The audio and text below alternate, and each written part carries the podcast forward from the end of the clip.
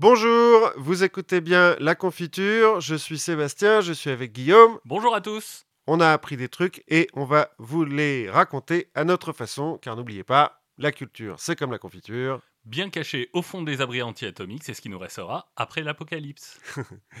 Aujourd'hui, de quoi va-t-on parler, Guillaume? Et ben du coup, on va parler d'accidents nu- nucléaires. On va parler aussi d'une longue tradition française, la corruption. On va parler de la dispersion des graines et de l'influence sur le- la pousse des fruits. Et finalement, on va parler du caporal Wojtek de l'armée polonaise. C'est exact. Aujourd'hui, c'est toi qui commence, et donc avec les accidents nucléaires. Voilà, alors on va parler d'accidents nucléaires, pas parce que je suis en train de regarder Tchernobyl. Je euh, viens de finir moi-même. Alors moi je n'ai pas commencé, mais je viendrai... Non, on va parler d'accidents nucléaires militaires. ah oui, c'est mieux. C'est mieux, puisque à qui faire plus confiance pour transporter et pour utiliser les armes nucléaires que les militaires? Bah oui, c'est un boulot. Il- Ça arrive dans plein de films quand même. Plein de films, on a le méchant qui vient voler une bombe nucléaire et qui menace de s'en servir pour détruire le monde. Ouais, plus ou moins. Donc ça c'est Broken Arrow. Broken Arrow qui est directement le terme militaire qui veut dire qu'on a perdu une bombe nucléaire. Donc Broken Arrow qui veut dire flèche brisée. C'est ça. Alors, en, vrai, le vrai terme dangereux, Broken Arrow, c'est une des classifications. Le vrai terme, c'est Empty Quiver, donc euh, le carquois vide, euh, qui signifie que là, on a perdu une bombe nucléaire prête à être utilisée et euh, que c'est la merde. Oui. Mais donc Arrow, euh, ils ont perdu une bombe nucléaire, mais... Mais il n'y a pas de risque qu'elle soit utilisée à, des, à mauvais escient.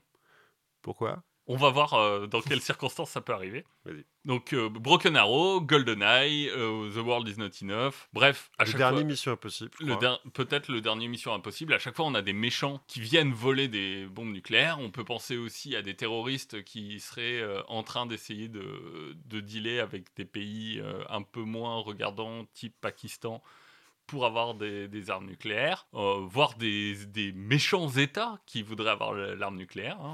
On- Non, ça n'existe pas. Mais en fait, on n'a même pas besoin de ça pour que ce soit dangereux. C'est ça le pire, c'est qu'on n'a même pas besoin de, méchants- de méchants parce que les gentils se débrouillent très bien. Ils se débrouillent très bien parce que ce qu'il faut comprendre, c'est qu'aujourd'hui, dans le monde, il y a 3500 têtes nucléaires actives Active, c'est-à-dire qu'ils peuvent exploser. qui peuvent exploser. C'est-à-dire c'est un sixième du stock nucléaire. Et, et donc les 5 autres sixièmes, c'est les centrales. Euh, non, c'est les têtes nucléaires qui sont pas actives. Ah, Voilà, donc on a 3700 euh, têtes nucléaires actives, sachant que dans l'heure de gloire de l'arme nucléaire, donc euh, l'année 1986, fameuse. Euh, aucun rapport à- avec Tchernobyl, on avait 70 300 têtes nucléaires Active. actives. Ah. Et aujourd'hui, ce qui est bien, c'est que euh, ce qui est bien, ce qui pose moins de risques en tout cas, c'est qu'aujourd'hui on a des missiles, donc des ICBM, donc des missiles conti- intercontinentaux balistiques, Mhm. qui permettent globalement aux États-Unis de tirer depuis chez eux n'importe où sur le globe. Ouais, c'est c'est ça, c'est censé être rassurant. Donc. Ben, c'est rassurant. Pourquoi? Parce que ça veut dire que les bombes nucléaires sont plus lâchées depuis des avions. Ouais. Et ce que ça veut dire, c'est que euh, on n'a plus besoin de faire des choses comme l'opération Chrome Dome. C'est-à-dire que l'opération Chrome Dome, c'est euh, une opération euh, militaire américaine qui a duré plusieurs années, qui visait à assurer le fait de pouvoir frapper à peu près n'importe où sur la planète avec des armes nucléaires. Mhm. Sauf que quand tu le fais pas avec des missiles intercontinentaux, mais tu le fais avec des avions, bah ça veut dire qu'il faut constamment trimballer des, des armes nucléaires d'un point à un autre de la planète en, euh, en les faisant voler et en, et en les transportant euh, par avion. Leur idée, c'était d'avoir toujours des avions en l'air avec des bombes nucléaires dedans? Non, l'idée c'est d'avoir toujours des bombes nucléaires quelque part euh, Ah avec des, des avions prêts à décoller. Mais les bombes nucléaires, tu as besoin de maintenance, tu as besoin Ouais, de ouais. changer les stocks. Donc en fait, ce, qui, ce que ça veut dire, c'est que constamment, bah, tu transportes un peu partout du matériel nucléaire. Oui, facile. Facile. Et ce que, ce que ça veut dire, c'est que tu avais des B-52, donc euh, les, les gros bombardiers américains, les forteresses volantes, qui se baladent, euh, qui se baladaient un peu partout sur la planète pour pouvoir être prêts au, au cas où. Ce qui veut dire aussi que ça veut dire que les B-52, euh, armés de bombes atomiques, survolaient de façon régulière des pays non atomiques. Genre euh, la France, par exemple. Ah non, Enfin, qui est un pays atomique, mais enfin. Genre l'Espagne, par exemple. Oui. hmm. typiquement. L'Espagne, puisque c'est ça dont on va parler, et le problème c'est que sur ces routes pleines de pays non atomiques, bah, il faut quand même se ravitailler. Mhm. Faut faire le plein, quoi. Il faut faire le plein.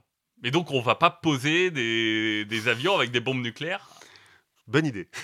Voilà, donc on fait le plein en vol. oui, Mais faire le plein en vol, c'est un peu dangereux. sans deck. Donc c'est ce qui, pa- c'est ce qui s'est passé à Palomares. Donc là, on est en 1966. Donc on est le 10, juin, euh, le 10 janvier 66. Donc on a un B-52 qui porte 4 têtes nucléaires. Mhm, Et il est parti de Caroline du Sud. mhm. Le but, c'est qu'il aille faire un tour euh, en Méditerranée pour aller proche de la Yougoslavie, faire un petit tour et revenir. Ah, juste histoire de leur faire prendre l'air aux bombes nucléaires. Exactement. Oui. C'est- un peu ça, histoire d'être proche de, de la zone soviétique si jamais il y a un problème. Non, quelle année là encore? 66. 66. Ah oui, donc on n'est même pas. Ouais, on a une époque où les avions ils volent, mais euh, c'est pas encore. euh, Voilà, mais on les ravitaille en vol. Oui, bien. Tranquille. Et, et donc, euh, donc ça veut dire deux ravitaillements Pour aller jusqu'en Yougoslavie. et revenir. Hmm. Et le problème, ça va être au retour. Puisque au retour, euh, au moment du deuxième ravitaillement, le B-52 et l'avion ravitailleur vont être trop proches. Et on va avoir les alertes qui, normalement, préviennent les pilotes de ça, qui vont pas fonctionner. Ce que ça veut dire, c'est que le câble qui sert à ravitailler va aller percuter le bombardier, va lui arracher euh, un bout de fuselage, un, bout de carlingue, et finalement, on va avoir une explosion. Donc, dans le euh, KC-35, qui est l'avion de, l'avion de ravitaillement, on a les quatre euh, membres d'équipage qui meurent. Dans le B-52, euh, ça va un peu mieux, on en a 3 sur 7, les 4 autres s'éjectent. Et l'avion a des petites explosions et va aller s'abîmer sur Palomares, qui est sur la côte espagnole. Toujours avec ces quatre nucléaires à bord. Et ben voilà, toujours avec ces têtes nucléaires à bord. Mhm. Qu'est-ce qui arrive avec les bombes nucléaires? Il y en a deux qui vont être retrouvés dans un champ. Comme Superman. Donc les explosifs conventionnels, puisque une bombe nucléaire, c'est un explosif conventionnel qui va servir d'amorce pour l'explosion nucléaire. Mhm. Donc en fait, les explosifs conventionnels ont explosé, mais il n'y a pas eu de réaction en chaîne, Genre coup de chance ou parce que c'était fait pour?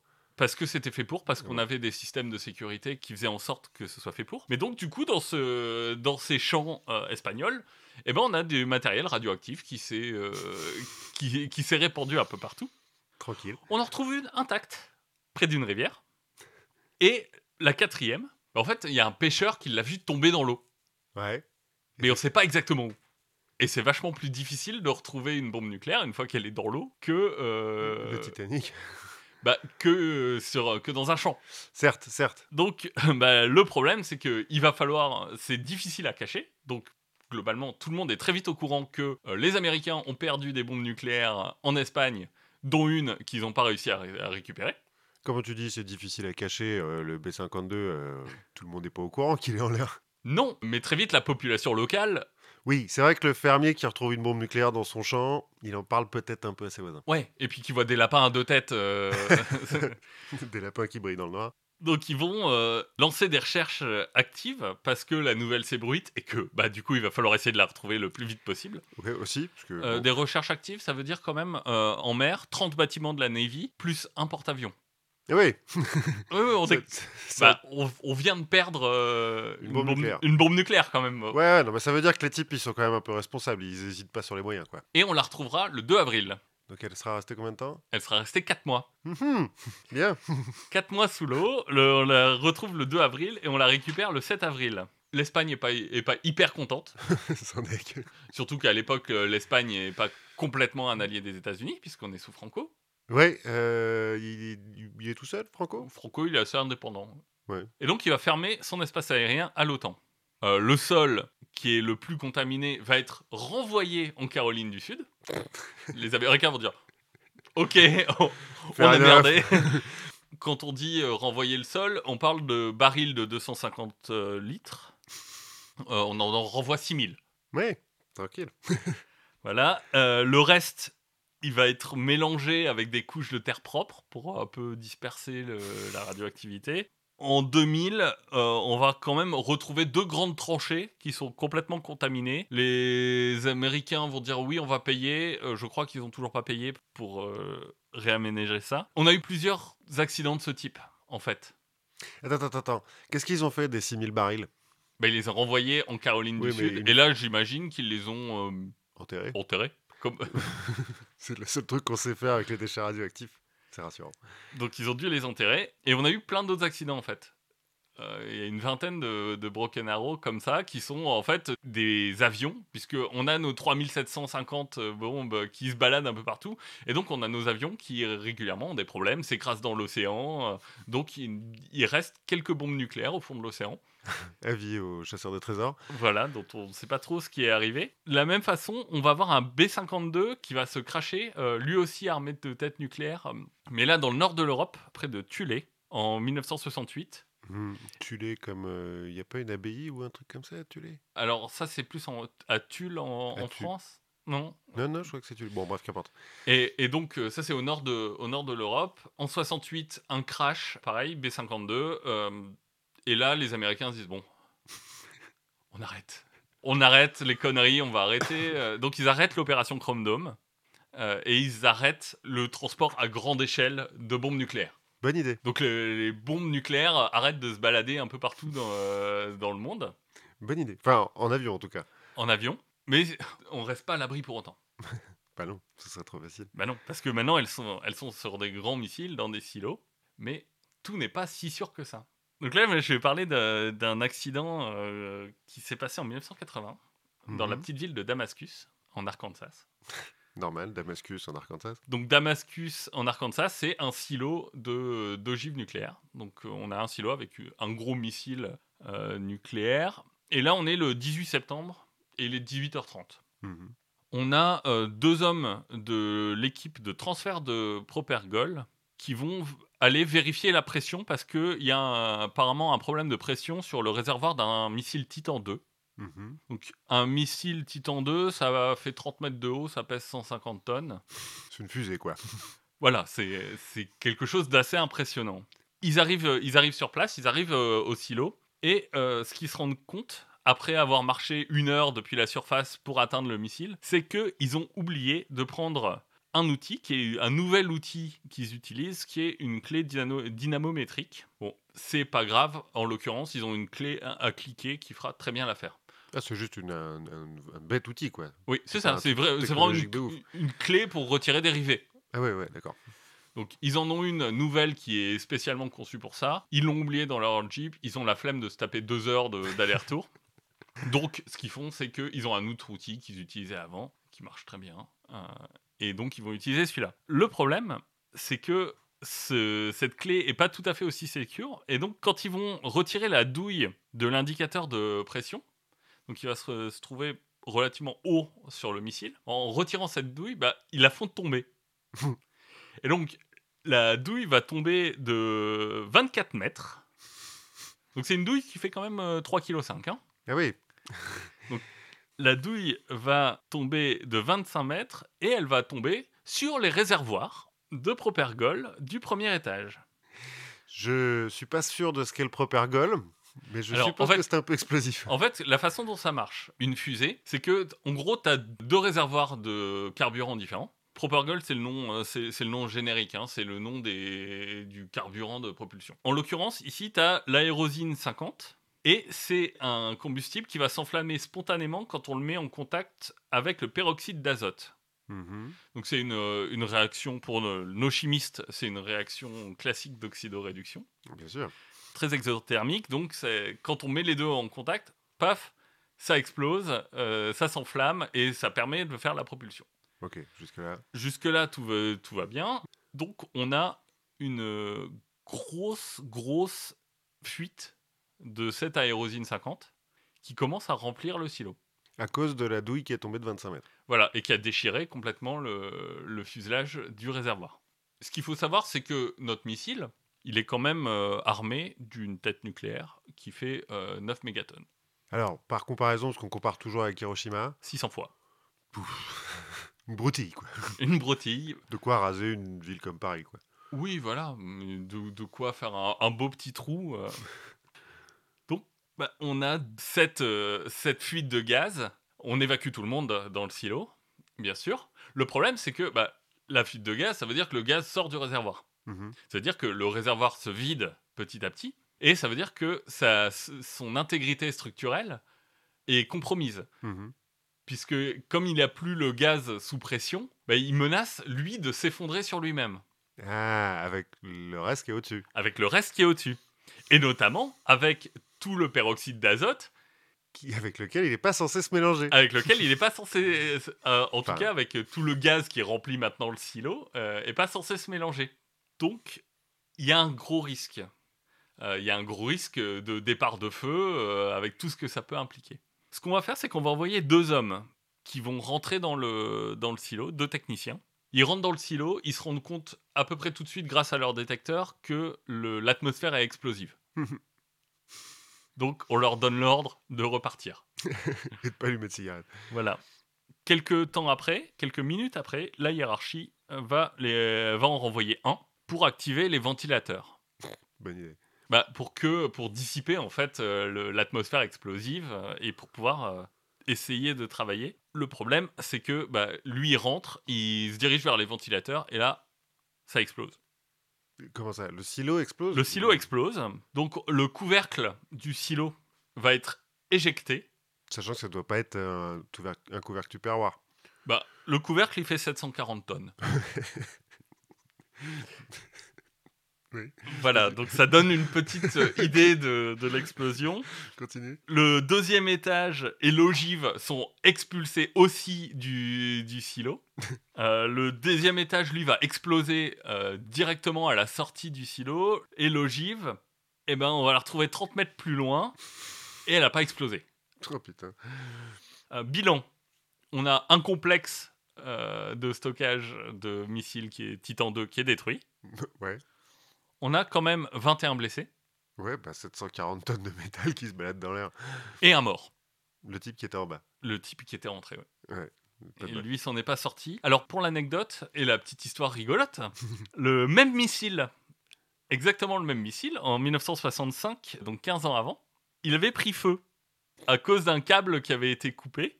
Et à ce moment-là, euh, le feu avait euh, consommé tout le tout l'oxygène dans le silo et avait fait 53 morts. Tranquille. Tranquille. Donc le Tout va bien, tout est sous contrôle. Voilà, donc l'accident, l'accident nucléaire, ça peut être juste deux gars qui ont fait tomber un boulon Enfin, un boulon de combien t'as dit de à 3 l'heure kilos. De 3 kilos. Quand même un gros boulon, mais ouais. Pas beaucoup. Ça, tient, ça peut tenir à ça, Mm. ce qui est rassurant. oui, oui, oui. Surtout quand tu le laisses à des gens qui sont finalement humains, quoi. Qui peuvent avoir trop picolé la veille, euh, Voilà. être un peu maladroits. euh. Bon, alors sachant que eux sont a priori les premiers exposés. hein. Oui, non, mais d'accord, mais. Mais bon. bon, ça n'empêche pas euh, les gens de parfois être maladroits, si ce n'est incompétents. Voilà. On a vu que bah, on pouvait avoir des accidents nucléaires quand on baladait des armes nucléaires un peu partout. Même quand on les baladait pas, on, Quand on les garde au chaud dans des silos. bah, Bah, euh, on risque quand même. Et on peut même avoir des accidents nucléaires sans armes nucléaires. mhm. Donc ça, c'est un autre, euh, un autre accident nucléaire euh, qui m'a interpellé. Et là, on va, on va changer de côté. On va passer chez les Russes. On va passer chez les Ouais, Russes. quand même, parce que. On est en 83. On est euh, dans un contexte de guerre froide, Mhm. mais on est à un moment où il y a particulièrement de tension. C'est-à-dire que le 1er septembre 83, on a un vol euh, entre euh, New York et Séoul qui survole l'espace aérien russe. Mhm. À l'intérieur, on a un représentant euh, au Congrès. Et bah, il viole euh, l'espace aérien russe. Donc il y a un Sukhoi, euh, donc un avion de combat russe, qui décolle et qui là-bas. Bref, tout va bien entre les, les deux super pouvoirs. Petit incident diplomatique euh, de rien du tout. Ce qui fait que euh, le premier ministre russe de l'époque, donc Andropov, Mhm. est un petit peu paranoïaque et a très peur d'une attaque nucléaire américaine. Un petit peu paranoïaque, comme tous les dirigeants russes, tu veux dire. voire presque comme tous les dirigeants. Mais les dirigeants russes, en l'occurrence, lui, il a vraiment peur d'une attaque, euh, d'une attaque euh, nucléaire. Et donc, le 26 septembre, on est euh, au centre d'observation Serpoukov 15, dans la banlieue de Moscou. Mhm. Et sur les écrans radars, on voit cinq missiles balistiques nucléaires qui sont en approche. Estimation 25 minutes avant impact. Mhm. En gros, 5 minutes pour prendre une décision. Ouais. Et la décision, c'est globalement organiser la riposte et frapper à son tour. Bah ouais, ouais. Et donc pour ça, il faut que euh, le colonel qui est en charge téléphone euh, au commandement. Donc le, colo- le colonel qui est en charge, c'est, il s'appelle Petrov, il a 44 ans. Il dirige le centre et en fait, il est au milieu d'une, euh, il est coincé un peu au milieu. Lui, il est le chef du centre et ses dirigeants rapportent, ses supérieurs rapportent directement à Andropov. Mhm. Et donc lui, il est entre le, communi- le communicateur d'un côté qui lui raconte tout ce que les gens voient dans le centre et de l'autre côté, sa ligne directe vers le Kremlin où, où il, doit, il doit gérer la- les politiciens. Tout clignote, hein, Normal. des sirènes dans tous les sens et il doit prendre une décision. Et finalement, il décide d'annoncer une fausse alerte. Ah ouais, il a quand même pris ses couilles à deux mains parce que s'il y avait vraiment eu des missiles, euh, Et ben, s'il y avait vraiment eu des missiles, bon, peut-être qu'il serait mort dans l'attaque, ouais, mais euh, peut-être que finalement il n'y aurait pas vraiment eu de conséquences pour lui. mais il, il risquait, il risquait sa vie. Mhm. Mais ce qui s'est dit, c'est que déjà, c'est une détection par des satellites et pas par les radars au sol. Donc, Les le- radars au sol disent rien? Ouais, les radars au sol disent rien, donc ça lui a mis un peu la, la puce à l'oreille. Et ce qui, ce qui s'est dit aussi, c'est 5 missiles, c'est bizarre. Pourquoi? Si t'es américain, t'en envoies pas 5, t'en envoies 5000. Oui, ouais, Et tant qu'à faire. Et tu rases. Enfin, tant qu'à faire, à partir du moment où tu utilises l'arme nucléaire, il y a peu de retour possible. Donc en fait, ça lui paraît bizarre d'envoyer 5 missiles. Hmm. Finalement, il prend le- la décision de dire que c'est une fausse alerte. Il a raison. Puisque, comme on se doute, Il n'y a pas eu de missiles il qui n'y a sont tombés eu, sur il y la a pas Russie. eu d'attaque nucléaire sur la Russie. On, on- je pense qu'on on On le en a saurait. entendu parler. Euh, ce qui s'est passé, c'est qu'il y a eu un moment, une forte euh, réflexion de la lumière du soleil sur des nuages et que les satellites russes ont pris ça pour le lancement d'un missile. Ah, bien Voilà, donc on est passé à peu près à Bah, ça. À Euh, 5 minutes de la catastrophe, du coup. Puisque Oui. si au bout de 5 minutes, il avait dit Bah euh, ouais, je pense qu'il y a vraiment des missiles, les Russes, ils auraient tiré. Voilà, Du euh, coup, les Américains auraient vraiment tiré. Et puis. euh, voilà, on était, on était au- à, à réduire la planète à néant hein, à peu près. Tranquille. Donc Petrov a sauvé le monde. On peut dire ça comme ça. Et euh, mais comme il a sauvé le monde sans prendre de notes précises pendant qu'il était en train de sauver le monde, il sera bien sûr réprimandé par l'armée russe. Et envoyé au goulag. Non, il ne sera pas envoyé au goulag, mais euh, il sera euh, réprimandé pour le manque de précision de son rapport sur le- sur l'incident. Le mec a sauvé le monde. De leur côté, euh, quelques années plus tôt, en 1980, côté américain, pareil, le, un système de monitoring qui est en panne. Et ce qu'on voit, c'est que au lieu d'avoir zéro, euh, le système indique 2222 bombes nucléaires en transit. Puis alerte euh, sur le- la- une bombe soviétique, mais là on prend, on se rend compte beaucoup plus tôt que c'est un problème de monitoring. Donc il y a moins de... il se passe il Mais attends, le truc, il avait détecté de, plus de 2000 bombes en l'air, enfin, Oui. genre qui arrivaient sur les États-Unis, Non, euh, de bombes américaines en transit. Alors qu'en fait, il n'y en avait pas du tout. Alors qu'en fait, il y en avait zéro. C'est le compteur au lieu, qui, qui mettait 2222 au lieu de mettre 0000. Juste un mec qui avait mal réglé son truc. Encore un mec bourré, quoi. Voilà. Donc, on a, donc finalement, t'as même pas besoin d'avoir une bombe nucléaire pour friser le, pour friser l'accident nucléaire grave. Et tout ça, ça m'a, ça m'a assez interrogé de me dire finalement, le, l'avenir du monde tient à pas grand chose. Et ben alors regarde la série de Tchernobyl, parce que tu vas voir à quel point, non seulement ça tient pas pas grand-chose, mais à quel point on est passé encore plus près de la destruction de l'Europe, plus ou moins.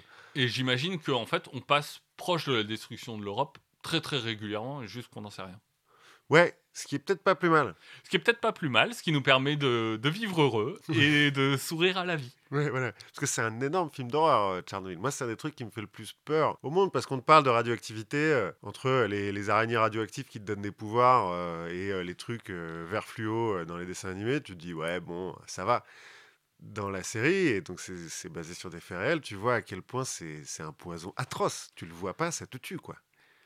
Alors, pour avoir eu le. Je sais pas si c'est la chance, mais en tout cas, c'est très intéressant. Mais le, l'hon- c'est pas vraiment un honneur, parce que bon, faut pas déconner non plus. Mais en tout cas, pour avoir eu le loisir de visiter le musée d'Hiroshima, euh, oui, Et, et Hiroshima, c'était la première, c'était la plus petite, parce que là, tu disais euh, 600, euh, 600 fois Hiroshima, là. Oui. et maintenant, elles doivent être encore plus puissantes. Ah oui, maintenant elles sont. euh, alors la plus puissante, c'est la Tsar Bomba et elle fait du. Je crois qu'elle est de l'ordre de du gigatonne. C'est atroce. Mais on peut sur, mais on peut survivre. C'est une anecdote que j'ai vue d'un d'un représentant de commerce japonais? japonais qui était en voyage d'affaires à Hiroshima, qui a survécu à la bombe euh, et qui est rentré chez lui, du coup, à Nagasaki, Et qui a survécu à la deuxième. et qui a survécu à la deuxième. Non, mais tu peux survivre. Et euh, d'ailleurs, la zone d'exclusion à Tchernobyl, il y a de nouveau des animaux, euh, il y a les- la nature a repris ses droits, quoi. Mais euh, je pense que c'est des animaux qui vont mourir un peu plus sur le long terme, enfin, qui, qui seront jamais vraiment complètement en bonne santé. Quand tu es touché par énormément de radiation, c'est en termes de minutes, quoi. Oui, bah, il y a qu'à voir notre espion russe et le polonium. Oui, voilà, il est mort, en- il est mort hyper vite.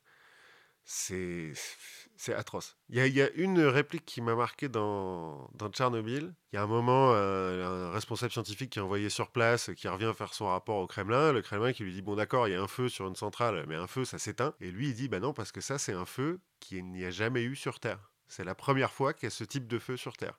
C'est nous qui l'avons créé. Voilà. C'est extrêmement rassurant tout ça. Moi, j'arrive encore à dormir après avoir euh, vu cette série. Je ne sais pas comment c'est possible. Et il faut imaginer toutes les bombes nucléaires qui se baladent autour de notre tête. Et toutes les centrales qui existent et toutes les. Les, silos- le- les, les dizaines de milliers de têtes nucléaires en Russie euh, qui sont bien entretenues. euh. qui sont perdus au milieu de la toundra. euh, Les, les sous-marins nucléaires qui sont quelque part. et Nicolas Cage. Heureusement qu'on a Nicolas Nicolas Cage, parce que sinon, qu'est-ce qu'on ferait? Eh bien, bref, euh, reparlons de choses plus. moins. moins graves. Moins immédiate. moins immédiates en tout cas. Parlons de corruption. Hein c'est Ah. c'est peut-être un peu grave aussi. Finalement, c'est peut-être à cause de la corruption qu'il y a des accidents nucléaires. Là, on va juste parler d'argent. Parce que un des procès Balkany a commencé euh, il y a quelques temps, là, une semaine ou deux. Oui. Donc euh, pour euh, fraude fiscale, détournement de fonds et blanchiment de fraude fiscale. En France, c'est assez régulier. hein, les, les- les procès pour corruption, Cahuzac, Guéant, Sarko qui va peut-être y passer bientôt. Plus tout ce qui se passait euh, avant. euh, Ouais, il y en a qui ont dû passer entre les mailles du filet tranquillement. Pasqua a été condamné un jour? Je suis pas sûr. Il a, il a été bon celui-là. Euh, donc, bon, finalement, la, la corruption, comme on le voit, c'est un peu une tradition française, enfin pas que française d'ailleurs. En France, on fait des procès, ils prennent un peu de temps. Et ben en fait, ça aussi, c'est une tradition. Et pour voir ça, on va revenir un petit peu en arrière. On va parler de Nicolas Fouquet, surintendant des finances de Louis XIV. Pas mal, quand même, le type. Bien haut dans la hiérarchie, c'est l'équivalent d'un ministre. C'est plus ou moins l'équivalent du ministre de l'économie, euh, ministre des Finances. Alors Nicolas Fouquet, son histoire commence en 1615. euh, donc il naît en 1615 dans une famille de la noblesse de robe, donc euh, des avocats, des juges, etc., qui sont nobles mais pas vraiment. C'est des sous-nobles. C'est pas la, la noblesse d'épée où là c'est des vrais ducs et tout machin. Eux c'est des sous-nobles parce qu'en fait avant ils étaient marchands, marchands de draps euh, en Bretagne. Ils ça, ont fait. ça euh, mène à tout. ça mène à pas tout. de saut métier. non, en l'occurrence, à l'époque, euh, ça les a même rendus assez riches, ce qui leur a permis d'acheter des charges. Le père de Nicolas Fouquet est conseiller d'État à la fin de sa carrière, ce qui est pas mal. Hein, on peut dire que c'est bien. Euh, il vient d'une famille nombreuse, ils sont tous très familles nombreuses. hein. Il n'y a pas la, la télé à l'époque, on est dans un pays très catholique. euh, Tourne à un sur deux qui meurt, de toute façon. en plus. Mais là, en l'occurrence, il n'y en a pas beaucoup qui meurent. Du coup, il a plein de frères et sœurs, Nicolas Fouquet, il a plein de cousins et tout, il a plein de trucs. Ça sera pas le seul dans cette histoire. Euh, Colbert, dont on va parler un peu plus tard, pareil, euh, famille de 12 enfants, enfin bon. Bref, comme euh, c'est pas l'aîné, il est destiné à rentrer dans, le les ordres. clergé, oui. Voilà, dans le clergé. Mais euh, finalement, lui, ça lui plaît pas trop. Son frère aîné, euh, qui est destiné à rentrer dans la noblesse de robe, bah, ça lui plaît pas trop non plus, donc ils échangent. Nicolas Fouquet passe une licence de droit et son père lui achète une charge au Parlement de Metz. Pour fêter sa- son, Voilà. son L2. euh, c'est ça. À l'époque, on ne passe pas de concours. hein. C'est-à-dire que si tu veux euh, une- un métier, on, on te l'achète. Là, en l'occurrence, c'est papa. Il est un peu trop jeune, euh, Nicolas Fouquet, pour être au Parlement de Metz, mais bon, il a une dérogation parce que le père a payé un petit peu plus. De juste euh, parlementaire, il passe maître, maître des requêtes de l'hôtel. J'ai cherché, je ne suis toujours pas sûr de ce que ça veut dire. Mais en gros, c'est plus haut dans la hiérarchie des mecs qui sont en robe. D'accord. Et il maîtrise les requêtes. Voilà. De, de ce que j'ai compris, il siège au, au conseil du coin. euh, j'ai l'impression qu'il est un peu procureur aussi par moment, mais pas tout le temps. euh, bon, en tout cas, il est haut placé, il a une charge, euh, c'est bien. Et il est à l'hôtel. Tout va bien. Et il est à l'hôtel, donc tout ça. Encore une fois, ça c'est en 1635, hein, donc il a 20 ans, Nicolas Fouquet. Tranquille. Le meilleur d'entre nous. Voilà, c'est à peu près ça. On est à une époque où il n'y a pas de séparation des pouvoirs. hein, donc, euh, même s'il est censé faire partie du, de la partie judiciaire du pouvoir, Oui. il est complètement aux ordres du Premier ministre de l'époque, Richelieu. Oui, de toute façon, tout le monde est aux ordres de Richelieu. Ouais, à l'époque, euh, plus ou moins tout le monde est aux ordres de, Richelieu, il n'y a pas trop de doute là-dessus. Vers 1640, le père de Nicolas Fouquet se sent un petit peu vieillir et donc donne une partie, parce que donc le père était euh, noblesse de robe aussi, il était aussi euh, maître des requêtes de l'hôtel à une époque dans sa carrière, mais il était aussi commerçant, parce que c'est de famille, quoi. Ils vendaient des draps. Il vendait des draps, il avait des bateaux, il vendait plein de trucs. En pratique, là, ils sont, ils sont déjà euh, une grosse entreprise d'import-export. Et euh, Ils sont il- diversifiés, ils ont fait de la diversification horizontale et verticale. euh, Ouais, c'est un peu ça. Ils ont bien compris le truc avant l'heure. Le père de Nicolas Fouquet va lui donner ses parts dans la Compagnie des îles euh, d'Amérique, la Compagnie du Sénégal, la Compagnie de Nouvelle-France, la Compagnie du Cap-Nord. Et Nicolas Fouquet, quelques années plus tard, en 42, va acheter des parts de la Compagnie des Indes orientales. La fameuse. Non, la française. Ah merde, Elle est moins bien. elle est moins bien, ils sont moins méchants que. Ouais, elle va pas durer très longtemps cette compagnie-là. Mais donc en gros, toutes ces compagnies, c'est la même chose. C'est des compagnies d'import-export. euh, C'est des armateurs en fait qui ont des bateaux euh, qu'ils envoient vers euh, l'Amérique, l'Afrique, euh, etc. Pour aller faire du chercher des esclaves, du tabac et. Voilà, faire du commerce triangulaire, tout va bien, ça rapporte énormément d'argent. Tout se passe bien. 1640 toujours, Nicolas Fouquet se marie avec la fille d'un noble, d'un petit noble, et avec la dot, il achète le titre de vicomte de Vaux. Donc euh, il est maintenant vraiment noble. C'est le même que vaut le vicomte? On va en parler un petit peu plus tard de Volpicomte. Euh, 19 1642, pardon, Richelieu meurt, est remplacé par le cardinal de Mazarin, qui est donc le nouveau chef de Fouquet. Et ils Oui. s'entendent très bien, les deux. Donc ils vont travailler ensemble. En 1645, avec l'aide de Mazarin un petit peu, euh, Fouquet devient intendant de la généralité de Paris. Donc en gros, euh, pas maire de Paris, mais, euh, mais presque. Parce qu'à l'époque, il n'y a, pas de maire- y a pas de maire de Paris non plus. Il doit y avoir un prévôt ou un truc Oui, il y a ça. des prévôts, des trucs comme ça, mais bon, bref, il est intendant de la généralité, ça veut dire qu'il a un peu les, les- les taxes qui remontent et puis La généralité, c'est plus haut que l'hôtel ou c'est. Je pense que c'est plus haut. Je ne suis pas allé, je t'avoue, chercher dans les détails de ce truc-là. L'important, c'est qu'il a en charge une partie de l'approvisionnement de Paris. Or, il se trouve qu'en 1645, il y a lieu la Fronde, Oui. une révolte des nobles contre le pouvoir euh, de Louis XIV, qui est pour l'instant euh, enfant, donc contre la régente en fait. La régente, c'est Anne d'Autriche. C'est pas vraiment elle qui a le pouvoir, c'est surtout Mazarin hein, qui fait tout. Et puis elle, elle cumule le fait euh, d'être à la fois une étrangère et une femme. euh, Du Ouais. coup. Et des vieilles en plus, puisque c'est la mère d'eux. Enfin bon, il n'y a rien qui va pour elle. Donc c'est Mazarin qui euh, gère tout. Les frondeurs font le siège de Paris, euh, notamment pour euh, essayer de virer Mazarin. Et du coup, Nicolas Fouquet, en tant qu'intendant de la généralité, puisque c'était lui qui avait en charge l'approvisionnement de Paris Oui. pendant un siège, eh ben, il se fait massivement de l'argent. C'est-à-dire parce que lui, il est, il juste en charge de s'assurer que tout va bien, hein, que Bah tout oui. fonctionne. Euh, Mais- Comment est-ce qu'il gagne de l'argent personnellement là-dedans? Bah, comme la ville est en siège, les denrées sont rares. Comme lui, il a les denrées, eh ben, il les vend plus cher à aux plus offrants. Alors, certes, c'est pas lui qui est censé les vendre, mais il, il- c'est quand même lui qui dit où est-ce qu'elles vont. Donc, Oui. euh, pot de vin, donc euh, argent. Il se fait énormément de fric à ce moment-là, parce que notamment, donc, alors ça dure quelques années, cette Oui, histoire. on C'est un pas le- bienfaiteur du peuple, du coup. Oui, si on veut, euh, ou un ça, profiteur de guerre, euh, faut, faut voir. De toute façon, ça, c'est même... les deux faces de la même pièce. Oui, plus ou moins. Bon, le siège de Paris, il dure pas euh, si longtemps que ça. La fronde, ça dure quelques années, mais bon, euh, ça, ça, ça va, ça vient, quoi. C'est pas non plus une guerre civile. Ce qui fait qu'en 1650, avec l'argent qui s'est fait pendant le, le siège, il achète, toujours, la charge de procureur général du Parlement de Paris. Pour la modique somme de 450 000 livres de l'époque. Soit en, nombre de fois Hiroshima. soit en nombre de fois Hiroshima. Non, j'ai trouvé un, un converteur vachement bien où tu mets l'année. Donc là, en l'occurrence, 1650, tu mets la, la, la devise, donc là, Oui. les livres. 450 000, ça correspond à 10 millions d'euros. C'est un- une belle charge. quoi. C'est une belle charge. Bon, en même temps, il est, il est procureur général. C'est pas mal, procureur général de Paris. Ouais, enfin aujourd'hui, procureur général, tu dois gagner quoi 4000 euros par mois? Oh, Non, un peut-être peu euh, peut- non, peut-être euh, peut-être 6-7 000 euros par mois. Le temps de rembourser tes 10 millions. C'est pas faux. Mais c'est c'est pour ça qu'à l'époque, on les vend, ce genre de truc, c'est que ça amène d'autres pouvoirs. Notamment, le fait d'être procureur général, ça fait que c'est lui qui est censé instruire euh, les, les- les enquêtes sur les mecs qu'on doit- qu'on veut arrêter. En l'occurrence, Mazarin. Parce qu'en 1652, la fronde est toujours pas finie. Mazarin s'est exilé en Allemagne parce qu'il sent que ça commence à sentir le roussi. Mais celui qui doit faire l'enquête sur lui, sur Mazarin, c'est Nicolas Fouquet. Or, on a dit qu'ils étaient très potes. Oui. On a dit aussi que Nicolas Fouquet avait beaucoup de frangins. Il en a notamment un, Basile, qui est abbé, l'abbé Fouquet, et qui en plus euh, d'être abbé, est aussi chef de la police secrète de Mazarin. Donc pendant toute l'enquête, Nicolas parle à son frère, qui parle à Mazarin, qui le prévient.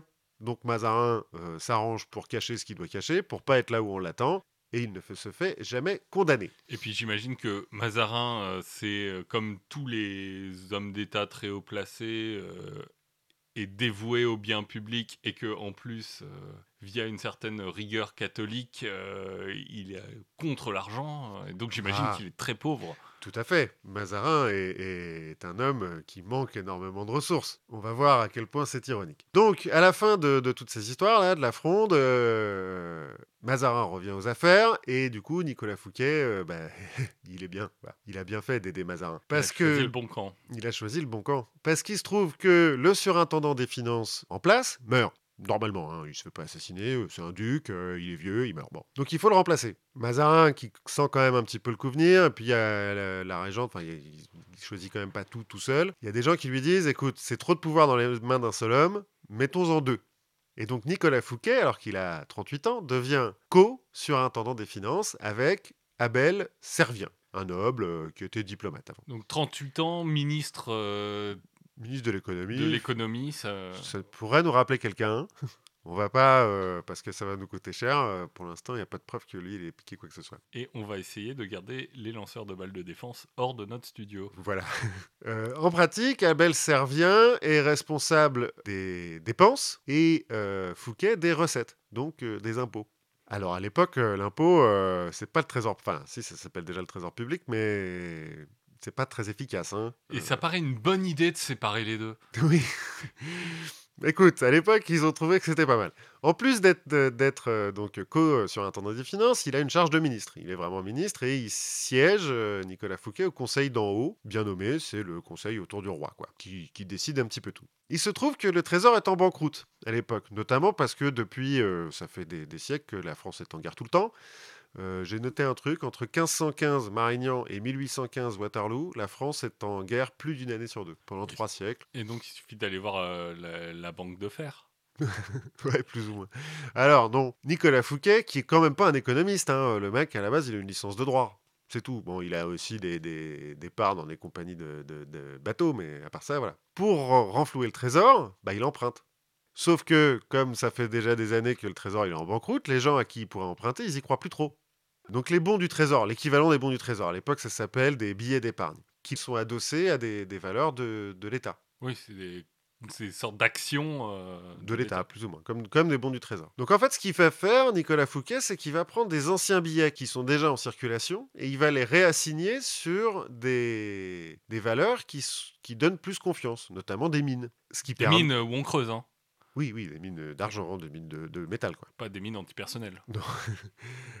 Ce faisant, il va pouvoir donc revendre ses, ses billets d'épargne à des gens, enfin en gros, emprunter de l'argent à des gens. Comme il est aux manettes et qu'il a un peu d'argent, puisqu'il a dépensé 10 millions d'euros pour, pour acheter sa charge de, de procureur général, qu'il a de, sa charge de surintendant, il l'a eu gratos. Oui, bah, bah, pour service rendu quand même. Bah, il va en profiter pour faire un petit délit d'initié. C'est-à-dire qu'il va en acheter plein pendant qu'elles valent pas cher, les billets d'épargne, et puis quand il les aura réassignés, c'est lui qui va les revendre. Donc il se fait un bon paquet de pognon euh, encore à ce moment-là. Par exemple, un, un peu plus tard, le, le trésor, qui est toujours euh, le trésor public, qui est toujours, a toujours des problèmes de, de liquidité, va avoir besoin d'un nouveau prêt. Bah, c'est Nicolas Fouquet lui-même qui, sur ses deniers personnels, va renflouer la France. C'est toujours bon signe quand tu dis tiens, je vais renflouer la France. Voilà. Il va faire un prêt de 3 millions de livres, ce qui correspond à 65 millions d'euros. Mais c'est un prêt qui va pas donner juste comme ça. C'est pas un prêt à 0%, hein. c'est un prêt à 20%. Tranquillement. Comme c'est lui qui lève l'impôt, les riches lui disent Ayons, euh, moi je paye un petit peu trop d'impôts. Et Nicolas Fouquet il dit bah, Pas de problème, file-moi un petit peu d'argent sous la table et puis tu payeras moins d'impôts. On peut s'arranger. Il fait ça beaucoup. Ce qui fait que beaucoup de- des nobles sont ses obligés, au point qu'il fait même signer à certains des papiers, genre euh, je, m'engage à être toujours du côté de Nicolas Fouquet s'il se passe quelque chose, parce qu'il se rend bien compte qu'un jour ou l'autre, ça va lui retomber sur le pif, euh, cette histoire. Lui, jamais il a appris l'histoire de Jacques de Molay. Les Templiers. euh, Non, pas il encore, s'est- Il s'est pas dit genre oui, avoir la France et le roi de France qui me doit beaucoup d'argent, c'est safe. Bah, si, un petit peu, parce qu'il se dit, euh, tu vois, en, en mettant les nobles dans sa poche et en les- leur faisant signer des trucs comme ça, il essaye d'assurer ses arrières. Il se trouve qu'en plus, en 1659, Servien, donc son co-superintendant Le mec des, euh, des dépenses. des dépenses, meurt, et, du coup, Fouquet devient surintendant euh, tout seul, des recettes et des dépenses. Ce qui va encore l'arranger. Parce qu'entre-temps, comme il avait des... Il était armateur aussi. Oui. Et bah, il a acheté des navires, des navires marchands, mais aussi des navires de guerre, pour protéger les navires marchands, et un petit peu pour faire euh, de la guerre de course, donc euh, des corsaires, tout ça, là, on a déjà parlé. Plus ou moins avec la bénédiction du roi, hein, euh, ça, ça va. Quand il sera en charge des dépenses, bah, les navires de guerre dont il aura plus besoin, il les fera racheter par l'État. J'imagine à un prix très. Défiant toute conscience. Je n'ai pas les prix euh, exacts, mais bon. Il va nommer son frère gouverneur du port breton de Concarneau. Donc, euh, comme son frère est le gouverneur du port, bah, quand il y a ses bateaux à lui qui arrivent, euh, bizarrement, il paye moins de taxes. Comme de toute façon, c'est lui qui prend les taxes, bah, il n'en paye pas. Il va s'allier avec les familles nobles de haute noblesse de Bretagne, ce qui va lui permettre en 1658 d'acheter l'île de Belle-Île. D'accord. Belle-Île-en-Mer, tout ça. Il va l'acheter pour 2 millions euh, 600 000 livres, soit euh, 58 millions d'euros. Rubis sur l'ongle, hein. lui, il n'a pas besoin de faire de prêt. Soit quand même euh, moins que ce qu'il a donné à la France. Mais, Ce qu'il a pas tant à que la ça. France. mais pas tant que ça. Mais pas tant que ça. Tu te dis que la France aurait pu juste vendre Belle-Île et. Ouais, mais bon, c'était joli, Belle-Île. Donc il veut en faire un gros port, il veut en faire un port euh, euh, concurrent d'Amsterdam. Donc il fait des fortifications, il construit un port, euh, il construit une forteresse en fait à Belle-Île. Il en construit deux ou trois comme ça, des forteresses en Bretagne, ce qui fait que ça commence à se voir un petit peu. Et que le roi, il commence à se dire, oh là là, dis donc, bon. Il fait aussi nommer un homme de paille comme vice-roi d'Amérique, ce qui fait qu'il paye pas non plus de taxes là-bas, enfin dans les colonies françaises quoi. Et à la mort de Mazarin, il devient l'homme le plus riche de France avec 19,5 millions d'actifs. Parce qu'avant, c'était Mazarin. Alors 19,5 millions d'acti- d'actifs, ça correspond à 455 millions d'euros. Ce qui est raisonnable, en fait. Ah, il est pas milliardaire. Oui, c'est vrai, mais parce qu'à l'époque, il n'y a pas de milliardaire. Milliardaire, c'est très récent. Mais bon, 400, moi, je veux bien 455 millions d'euros. hein. Il a quand Et même... Belle-Île-en-Mer. Eh ben, hein, merde. Il a quand Même même... si le climat, bon. C'est la Bretagne, bon. Il a quand même 15 millions de dettes parce qu'il a été un peu dépensier, mais bon, ça le fait quand même, euh, ça en fait l'homme le plus riche de France. Par comparaison, euh, Mazarin, lui, à sa mort, possédait 35 millions de livres, soit 782 millions d'euros. Oui, on se rapproche du milliard. On se rapproche du milliard. Mais c'était l'homme le plus riche de France. C'était peut-être même l'homme le plus riche du monde. Ça correspond à 20 22 tonnes d'or. Ce qui est pas pratique quand tu vas faire tes courses. Non, certes. La différence de, entre Mazarin et Fouquet, par exemple, c'est que Mazarin, comme il c'est un homme d'église, que officiellement il n'a pas de descendance, et qu'il ne peut pas vraiment être un seigneur euh, local, il n'a pas de terre, ou peu. Oui. Enfin, en tout cas, ces terres appartiennent à l'église. Donc, euh, en fait, toutes ces 35 millions, là, la plupart euh, de ces 35 millions, c'est en cash qu'il les a. Sous son matelas. Voilà, il a une Les, petite, 22 euh, les, les 23 tonnes d'or, il dort dessus. 22, euh, 22 tonnes, s'il te plaît. Tu peux te faire un trip à la Picsou. Ouais, je pense, mais il y a moyen que Mazarin se faisait peut-être un, petit trip à la Picsou. Bref, donc, 1661, Mazarin meurt et Louis XIV, qui a 23 ans, reprend les rênes du pays. Puisque, donc, jusqu'à la mort de Mazarin, c'est Mazarin le Premier ministre, c'est Mazarin qui a tous les pouvoirs. C'est encore la régence, Louis XIV est encore un peu jeune. Là, Louis XIV, l'État c'est moi, euh, maintenant on arrête de déconner. Il se trouve que Louis XIV, il a un peu beaucoup d'ego. Bon, il est pas vraiment connu pour ça, mais si tu le dis. je, je, oui, comme ça, je, je mets mon, mon honneur en jeu. Je pense que Louis XIV avait beaucoup d'ego. Quand il se rend compte que Fouquet a fait construire à Vaux-le-Vicomte le plus beau château de France, qui est énorme, parce que ben, Versailles, c'est encore un, un pauvre... euh, Oui, c'est un, un mot avec des bergers, quoi. Ouais, c'est une maison de campagne. Enfin, Il y a déjà un petit château, mais mais il n'y a pas encore le palais. Quoi. Pour l'instant, il n'y a que Vaux-le-Vicomte. Euh, Fouquet a engagé les plus grands architectes. Le nôtre a fait les jardins. Enfin, c'est- c'est absolument incroyable. Que là-bas, il y fait les plus belles fêtes. Avec Molière, avec La Fontaine, avec... euh, il dépense euh, sans compter. Et que Fouquet a la moitié des îles euh, de Bretagne fortifiées et la moitié des nobles qui lui doivent euh, beaucoup d'argent. Louis XIV se dit non, là ça commence à faire beaucoup. Il se trouve que la devise familiale des Fouquet en italien, en latin pardon, se dit quo non ascendent, Celui avec qui. une question. Jusqu'où ne montera-t-il pas? Ah, Pareil, ça il le prend pas très bien. euh, Louis XIV, il se dit que euh, non, là ça fait trop. Et il se trouve que Colbert, euh, Colbert, donc qui va devenir euh, tu vas prendre la suite de Fouquet. de Fouquet, plus ou moins, travaillait pour Mazarin aussi, jusqu'à sa mort. Colbert est un mec très ambitieux et très intelligent. Et donc, à la mort de Mazarin, Fouquet est surintendant, il se dit non, ça va pas. On peut pas laisser, je peux pas laisser Fouquet comme ça. Il monte la tête à Louis XIV, qui n'en a pas franchement besoin puisqu'il est déjà un petit peu vénère. Ce qui fait que le 5 septembre 1661, Louis XIV envoie D'Artagnan, le. D'Artagnan, arrêter Fouquet. S'ensuit trois ans de procès pour officiellement péculat, c'est-à-dire détournement de fonds publics, et lèse-majesté. J'ai plus d'argent que le roi, donc euh, C'est de la lèse-majesté. J'ai un plus gros château, t'as pas le droit. Il va finir par se faire condamner au bannissement, ce qui ne plaît pas au roi. Donc il va utiliser son droit de grâce oui. pour transformer le bannissement en emprisonnement à vie. Parce qu'on trouve que bannissement, c'est trop grave. Alors, normalement, ouais. En pratique, c'est la seule fois où le droit de grâce a été utilisé pour euh, rendre la, la- la peine pire que ce qu'elle était. Comme euh, Fouquet était très riche et qui avait forcément de ses avoirs qui étaient en dehors de France, Louis XIV n'a pas vraiment envie que euh, Fouquet se balade. Se balade, ré- récupère de l'argent et s'en servent à mauvais escient. Voilà. Donc, fort de Pignerol, en Italie, c'est le fort où aurait été euh, enfermé le masque de fer. Fouquet y restera jusqu'en 1680. Bien sûr, on va confisquer tous ses biens, hein, parce que Bah, il en a pas besoin en prison. déjà, il n'en a pas besoin en prison. Et puis ensuite, on va le voir un peu plus tard, une des raisons pour lesquelles les rois prennent mal le fait qu'il y ait des gens, des personnes privées qui ont plus d'argent que eux, c'est généralement parce que les rois ont pas énormément d'argent.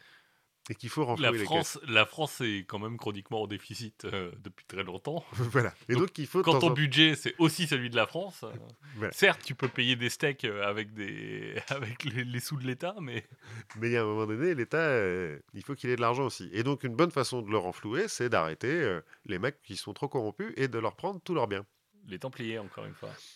On va y venir. Juste pour dire, donc ensuite, euh, c'est Colbert qui reprend le- les rênes du, du pays. En pratique, Colbert, il est, il est pas surintendant des finances parce que Louis XIV décide qu'il n'y aura plus de surintendant des finances.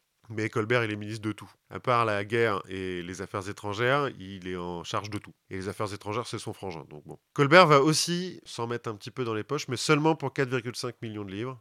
Donc ça va. Ouais, c'est ça fait partie du deal, quoi. C'est son... Oui, ouais, c'est son salaire, quoi. C'est sa prime de mérite. Le mec avait quand même le boulot le plus relou de France. Donc, Oui. Quand sur ta carte de, cré- de visite, euh, c'est responsable de tout. tu dois pas très bien dormir. Ben bon, voilà, Colbert l'a un peu mieux géré. Mais si Nicolas Fouquet avait connu l'histoire, enfin, de l'époque, il aurait peut-être pu prendre, euh, Faire un peu gaffe. faire un petit peu gaffe et s'inspirer de l'histoire de Jacques Coeur, dont j'ai déjà parlé une fois comme ça. Jacques Coeur, c'était le grand argentier de Charles VII, à la fin de la guerre de Cent Ans. C'est un type qui est né à Bourges euh, dans une famille de, de marchands pelletiers. Donc un mec qui vendait des fourrures. On reste, on reste dans le. Et pas des pelles. Non, du tout, du tout, du tout.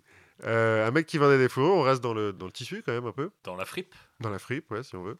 Donc il vient de- de- d'une famille un peu CSP+, quoi, mais euh, il est pas noble. Il commence comme euh, maître des monnaies de Bourges, c'est-à-dire le mec qui est censé frapper les monnaies. On lui file l'argent métal et il est censé en faire de- des pièces, Mais que à Bourges. Mais que pour la ville de Bourges. Ben, à l'époque, euh, c'est la guerre de 100 ans, de toute façon, euh, le reste de la France, c'est pas la France. La France, c'est plus ou moins Bourges, quoi, et ses environs. Comme tous les mecs à l'époque qui sont censés faire ça, on leur dit, euh, ouais, il faut qu'il y ait, je dis un peu n'importe quoi, 5 grammes d'argent dans chaque pièce. Bon, bah, en fait, ils en mettent 4 et puis ils gardent un gramme d'argent. Enfin bon, détournent un petit peu de fric comme ça. Ce qui va lui valoir une amende en 1429, mais finalement, c'est pas si grave parce que. Oui, euh, parce que lui, j'imagine que lui va dire bon, en fait, dans la pièce, il faut qu'il y en ait 4 et vous me gardez un gramme. Euh, le mec qui le mec qui vraiment fait le truc va dire bon en fait je vais en mettre 3,5 euh, je vais lui donner un gramme euh, je, je vais en garder 0,5 j'imagine que Certes, y a. tout le y a- monde se sert au passage Tout le monde se sert au passage, mais là, en l'occurrence, si lui n'est- n'écope que d'une amende, c'est parce qu'il est encore très jeune et que c'est pas lui qui est aux manettes. Il y a un autre mec qui est aux manettes. Mais ce mec aux manettes lui apprend les, les rouages du métier, comme on dit. Et puis, à la cour de Bourges, comme le roi Charles VII s'est fait virer, enfin, il est même pas encore roi, peut plus être à Paris, euh, en fait, il se réfugie à Bourges. Il se rencontre à ce moment-là, et Jacques Coeur étant quelqu'un de très intelligent, il fait une bonne impression à Charles VII, qui se dit on va juste lui filer une amende, on va peut-être en avoir besoin de ce mec-là. Euh, ça, c'est en 1429. En 1432, il part au Moyen-Orient, il découvre euh, les, richesses du Moyen-Orient et il se dit que ça serait quand même vachement bien de faire du commerce avec eux. Parce qu'il a bien compris la mondialisation, Jacques Coeur. Donc quand il revient, il achète des bateaux, il se base à Montpellier, il commence à faire du, Du du commerce. en. Méditerranée, l'import-export, voilà, c'est ça. Et euh, il met en place en fait des comptoirs, d'abord dans toute la France et ensuite dans toute l'Europe. Des comptoirs qui sont en fait des entrepôts dans lesquels il, en- il- ma- ses marchandises. Ouais, voilà, il- ce qu'il achète en Europe, et puis ensuite il les envoie par bateau en Orient, et puis en Orient il rachète d'autres trucs, il ramène, et puis à chaque fois il se fait du fric, euh, l'import-export, normal. Charles VII se souvient de lui, en 1435 le fait maître des monnaies de Bourges, puis de Paris, donc euh, toujours le même truc, hein, il récupère un petit peu d'argent métal à chaque fois. Ce qu'il faut savoir à l'époque, c'est qu'au Moyen-Orient il y a beaucoup d'or, mais il n'y a pas beaucoup d'argent. Et en Europe, il n'y a pas beaucoup d'or, mais il y a raisonnablement beaucoup d'argent. Du coup, il envoie de l'argent métal au Moyen-Orient, qu'il achète en or. qu'il échange contre de l'or, qu'il ramène en France, et donc à chaque fois il se fait des bénéfices, euh, machin, machin. Il n'a pas le droit d'envoyer des pièces, parce que ça c'est interdit par le roi. Mais l'argent métal, ça va. Mais comme il émet des monnaies, bah, de l'argent métal, il y en a plein. Donc voilà, il va profiter de son argent pour acheter des mines d'argent au, au bout d'un moment. Bah, tant qu'à faire. hein, Tant euh, qu'à faire, ça va plus vite. Et en 1439, il est nommé grand argentier du roi Charles VII. Parce que du coup, c'est lui qui achète la- son propre argent. euh. Alors non, non, non, grand argentier, ça n'a plus rien à voir avec l'argent métal. Et c'est pas non plus ministre de l'économie. En fait, le grand argentier, il gère les magasins royaux. C'est-à-dire que la couronne achète un certain nombre de, de- de produits de luxe, Mhm. et c'est le grand argentier qui va leur vendre aux nobles, aux gens qui en ont besoin. D'accord. Ça permet à la couronne d'avoir un peu de contrôle sur les produits de luxe. C'est Euh, le side biz du roi, quoi. Un petit peu, si on veut. Sauf que, comme on sort de la guerre de 100 ans, euh, le poste existe encore, mais euh, pas trop. Et surtout, il est très mal achalandé.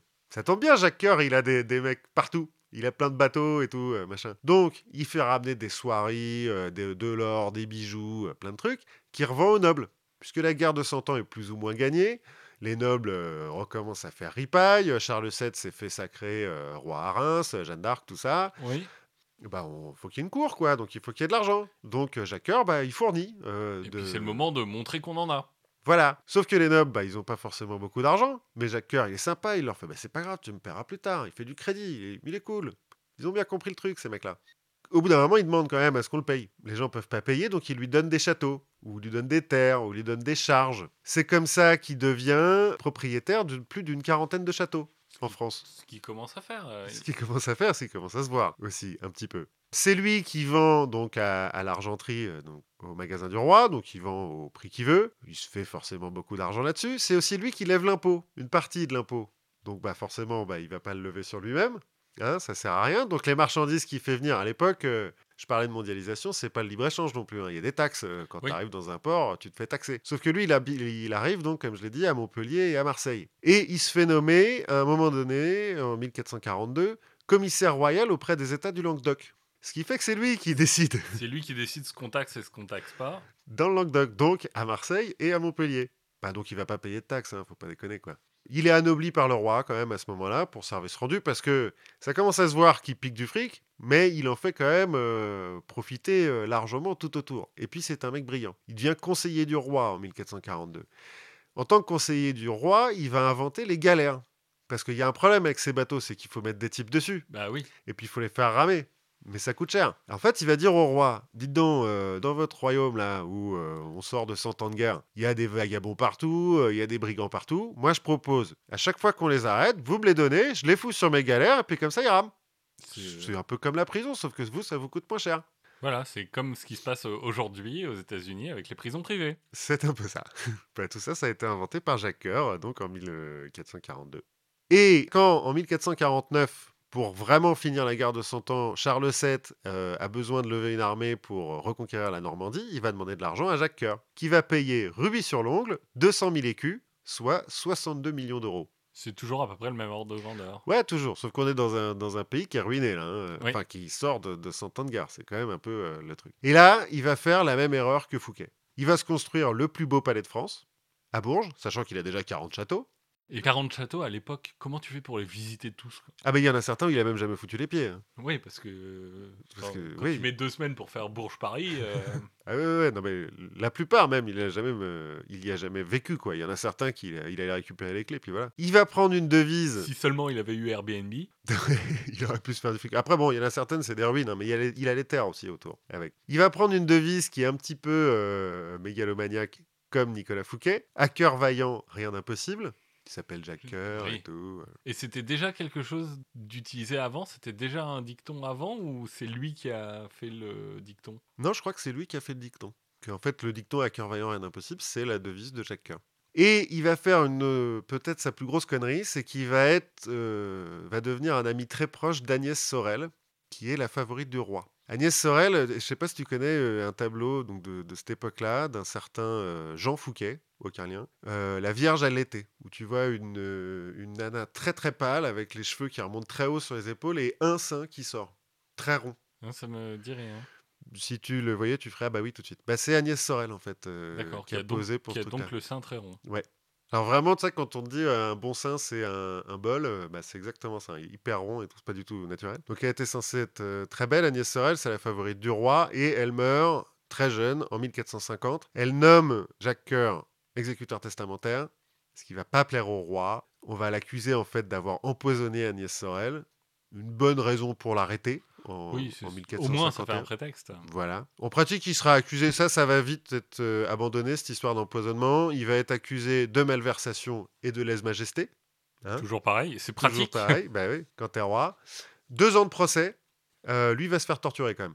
Euh, brodequin. euh, Tout ça, on est, on est toujours dans l'investigation. Oui, voilà.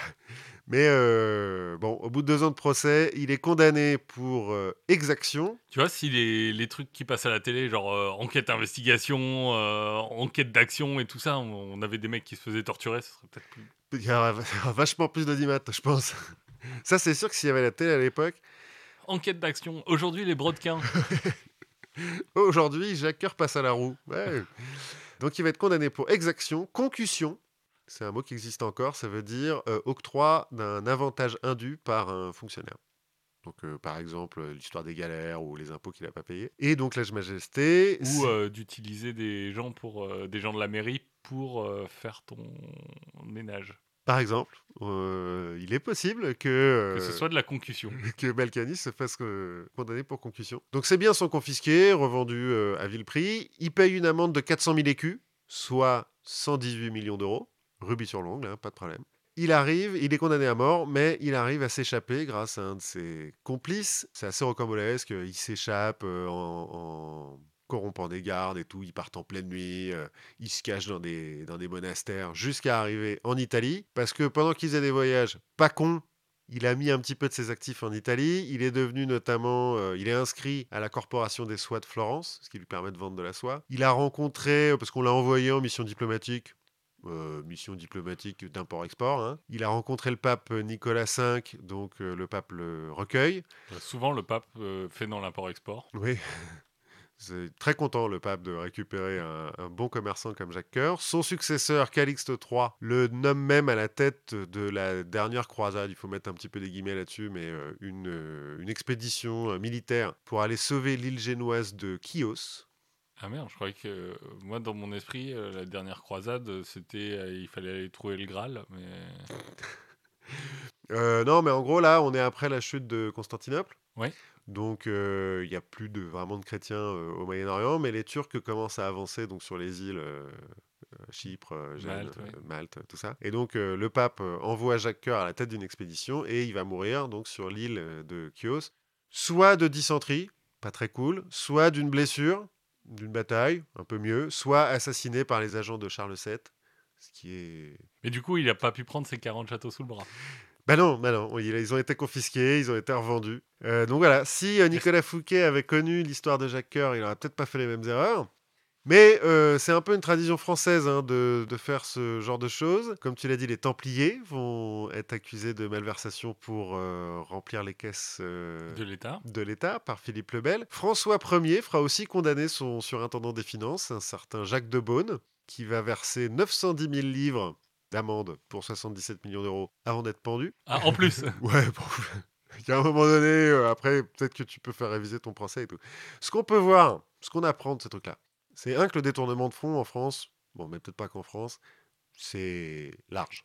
Une vieille tradition. C'est une vieille tradition. Mais surtout que la justice pour les riches est assez lente. Parce qu'on est au Moyen-Âge à l'époque de Jacques Coeur. Et Louis XIV, il n'est pas connu pour être particulièrement souple sur les règles. Mais trois ans de. Trois ans de procès pour Fouquet, deux ans de procès pour Jacques Coeur. Quand t'es riche, à l'époque, on cherche des vraies preuves euh, du fait que, que t'as fait des saloperies. Un peu comme maintenant.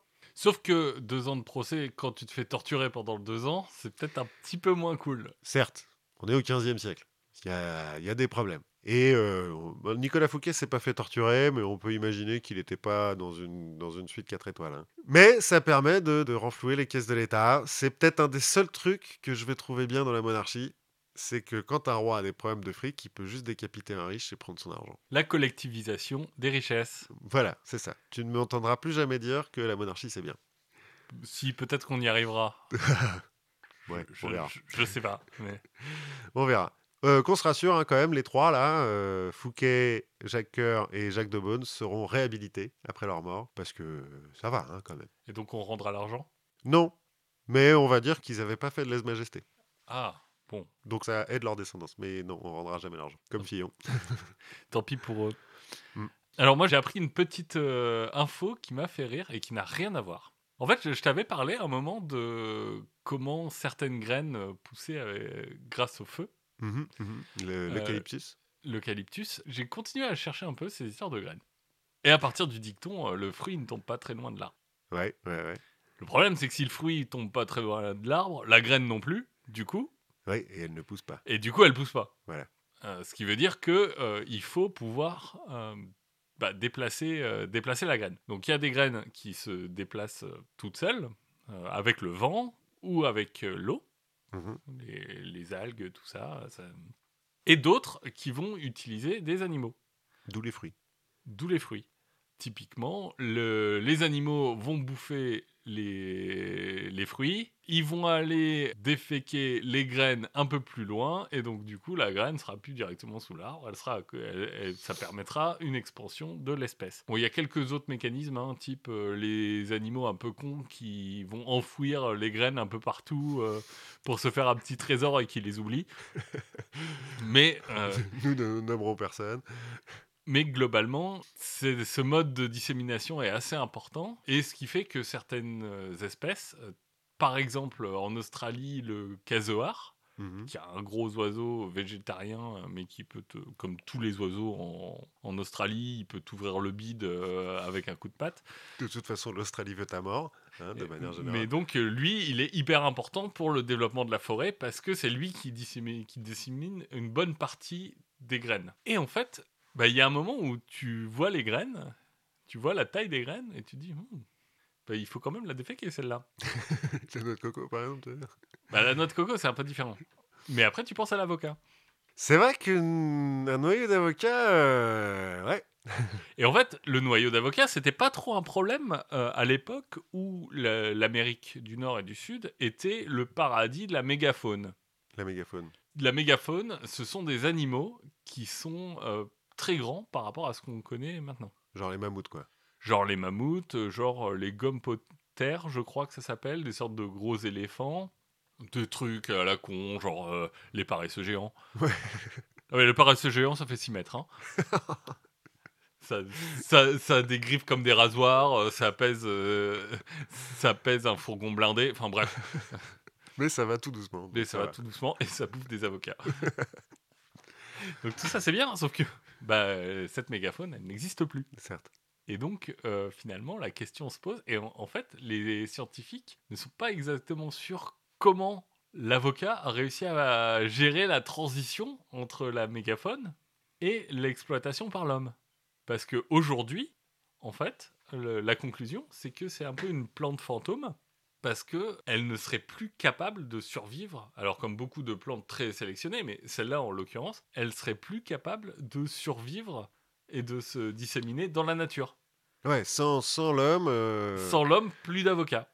Et donc je me suis dit tiens c'est alors que en plus la graine d'avocat est toxique pour l'homme. Histoire de. Voilà ça ça ça m'a fait rire de de mettre ça en, pa- en parallèle avec euh, tous ces discours de ah c'est chimique euh, ah le bah non un avocat euh, bio tout ce qu'il y a de plus naturel bah en fait Ouais, Sans l'homme, il n'existerait plus. sans l'homme il n'existerait plus et il n'existe que parce que l'homme trouve ça bon Heureusement. Et peut-être parce que les. les, les, les comment t'as dit Cosards les casoars mais ça c'est en Australie donc Ah oui, euh, peut-être peut-être plutôt des pumas ou des trucs euh, qui se disent quand même on- On va le bouffer quand même et qui ont un anus qui se dilate. voilà Ça me rappelle un, un proverbe, euh, alors qui est censé être africain, je sais pas si c'est vrai. sur les noix de coco Ouais, qui euh, défecte des noix de coco fait confiance à son anus. donc euh, la prochaine fois que vous mangez un avocat sachez que ce n'est là que pour vous faire plaisir. Ça n'a Plus plus aucun. exister. Voilà. Euh, moi, je voulais vous. Je suis tombé sur une histoire mignonne. Parce que euh, on parle de- d'accidents nucléaires, de corruption, euh, de, de plantes qui vont disparaître. Moi, je suis tombé sur euh, l'histoire du caporal Wojtek de la 22e compagnie de ravitaillement d'artillerie du 2e corps d'armée polonais. Parce que c'est très sérieux, le caporal Wojtek, euh, c'est un vrai soldat. Il est devenu célèbre à la bataille de Monte Cassino entre janvier et mai 1944. Monte Cassino, c'est en Italie. C'est un couvent, non Oui, il y a un, un monastère. euh, Sur le Mont Cassin. sur le Mont Cassin, voilà, qui a eu une, impor- une importance historique. C'est là, j'ai lu que euh, ont été mis en place les premiers vœux monastiques, je crois. Et je crois qu'il y avait aussi quelques œuvres d'art. euh, Oui, il y a eu énormément d'œuvres d'art qui étaient euh, mis là-bas, qui ont été sauvées par les nazis. Parce que les nazis se doutaient qu'ils allaient la perdre quand même, cette place forte. Comme quoi, on a beau dire euh, du mal des nazis, Hein, finalement. euh, et finalement, euh, entre leur goût pour l'art et le- un certain sens de la mode, C'était pas si pire. hein. Mais donc, à la fin de la guerre, donc à partir de 43, je crois, les Alliés débarquent en Sicile et puis commencent à remonter en Italie pour aller prendre le- le- l'Axe, les forces de l'Axe en sandwich. Et ils sont un petit peu bloqués au niveau du Mont Cassin. C'est des montagnes et tout. L'Italie, c'est quand même assez euh, étroit. Les Allemands ont foutu euh, des, des soldats euh, derrière des places fortes, des parce mines partout. ils ont appris que, bon, finalement, on ne pouvait pas trop faire confiance à l'armée italienne. Ah bah elle est en déroute, la- la- l'armée italienne. Il y en a une partie qui est avec les alliés, mais qui de toute façon n'a plus d'armes, n'a plus de munitions, machin. Et les autres qui sont à la République de Salo avec Mussolini, ne servent plus à rien. Et puis la mafia est du côté des Américains. Donc euh, les Allemands, ils attendent euh, bien retranchés dans les montagnes. Les Anglais et les Américains se cassent les dents. Et en mai, euh, ils réessayent, c'est la quatrième bataille en fait en mai. Et dans le camp des Alliés, entre les Américains, les Canadiens, les Anglais, les Néo-Zélandais, les troupes coloniales anglaises et françaises, donc des Indiens, des Marocains, des Algériens, les forces françaises libres, dans tout ce beau monde, il y a aussi des Polonais qui font partie de, donc, du deuxième corps d'armée polonaise, mais qui sont reliés à l'armée anglaise. Et il y a le soldat de deuxième classe Wojtek, parce qu'il n'est que soldat pour l'instant, Mhm. qui transporte des caisses de munitions et des obus à main nue, tout seul. À main nue. Bah, euh, enfin, dans ses bras, quoi, euh, tout seul. Là où normalement il faut quatre hommes pour euh, trimballer une caisse comme ça. Parce qu'il se trouve que le soldat de seconde classe Wojtek est un ours brun, 200 kilos et d'un mètre 80. Beau bébé. Beau bébé. En fait, au printemps 42, euh, l'armée du général Anders, donc c'est un général polonais qui fait à ce moment-là partie de l'armée soviétique, arrive en Iran avec. En euh, 42 oui. Ils sont Ah oui, ils sont encore. euh, J'essaie Oh. de, de, me rev- de me souvenir de, des histoires de Pileski et, et tout ça. Ah, en fait, euh, il fait partie de l'armée polonaise de l'Est. Au début de la guerre, les, les- les soviétiques ont envahi l'Est partie, de oui, la une partie de la Pologne. Et euh, bah, euh, l'armée qui était là, ils les ont embauchés. Quoi. Euh, et donc ils arrivent en Iran, donc c'est ce bout d'armée polonaise, avec des civils, des réfugiés polonais. Et dans la ville de Hamadan, des soldats trouvent un jeune Iranien qui a, qui a trouvé un ourson.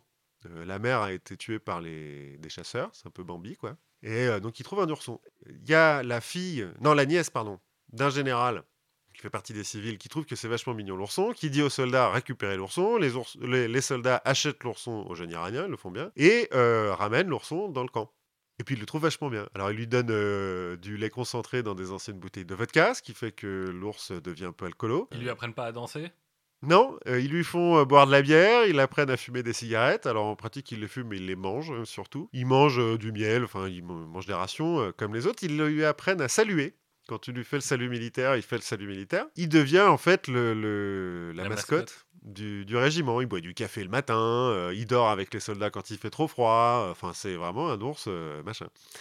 Avec euh, le corps d'armée, là, il va traverser la Syrie, la Palestine et l'Égypte. Et ensuite, le corps d'armée doit prendre des transports pour aller débarquer en Italie. Sauf que les transports sont anglais. Et la règle veut que sur les transports de troupes anglaises ne peuvent monter que des soldats. Et pas des civils, et pas des, Des mascottes, notamment des ours.